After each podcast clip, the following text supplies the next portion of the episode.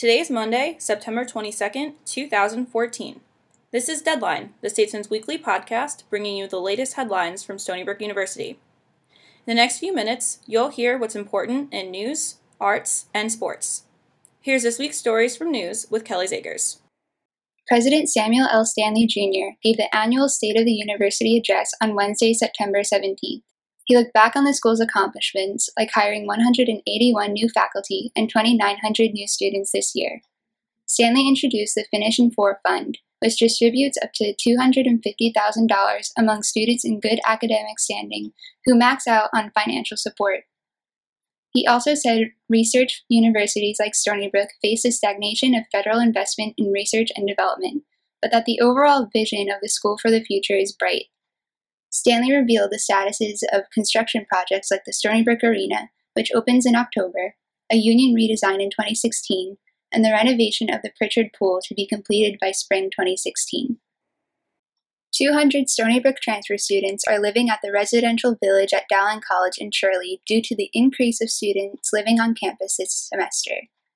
The dormitories are suite style, with a common room, full kitchen, two or three double bedrooms, and two bathrooms. Students reported a lack of consistent internet access and difficulty adjusting to a strict bus schedule. Students can use Ethernet cords while the Wi-Fi is being fixed if their computers have a port. As for transportation, the last bus to Stony Brook from B R V, as students call it, leaves at four p.m. on weekdays, while the last bus back to B R V leaves at ten thirty p.m. Besides those issues, some students find B R V to be a community where it is easy to meet people and make friends. That's it for news. Over to arts and entertainment with Giselle Barkley. There weren't any doubts after the Asylum Theatre Company opened its production of Doubt, a Parable on Thursday at the Staller Center. The show, by John Patrick Shanley, is set in the Bronx in nineteen sixty-four. It documents a nun's quest to expose a priest having an inappropriate relationship with one of his young students. The Asylum Theatre Company will be sharing their performance with the Stony Brook community on Thursday, Friday, and Saturday this week at the Staller Center.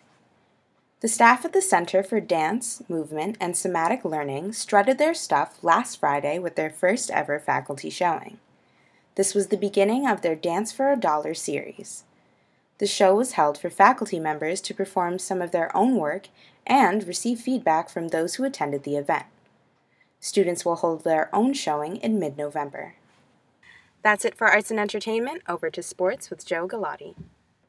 The Stony Brook football team fell to one and three on Saturday, losing thirteen to three to the University of North Dakota. The Seawolves defense was stellar once again, allowing just one hundred forty-five yards of total offense and coming away with a couple of turnovers. Their offense was another story, once again struggling to find the end zone despite numerous chances. Men's soccer was shut out once again, dropping to one and five and one on the year, after a three to nothing loss to Rhode Island. Junior Alejandro Fritz led the team with two of Stony Brook's six shots on goal. The Seawolves now have lost three straight with their fifth shutout of the season and take on Sacred Heart on Tuesday. Stony Brook Volleyball swept the Seawolves invite this weekend, improving their record to seven and seven on the season. S B U came away, came away with a three-set victory over Kennesaw State, then escaped with a W after a five-set slugfest against Western Michigan. Stony Brook closed out their swing with another dominating three-set win over Saint Francis Brooklyn. And that's this week's sports. There you have it. Join us next week for the latest episode of Deadline. And don't forget to pick up this week's issue of The Statesman on stands today. For Deadline, I'm Rebecca Anzel.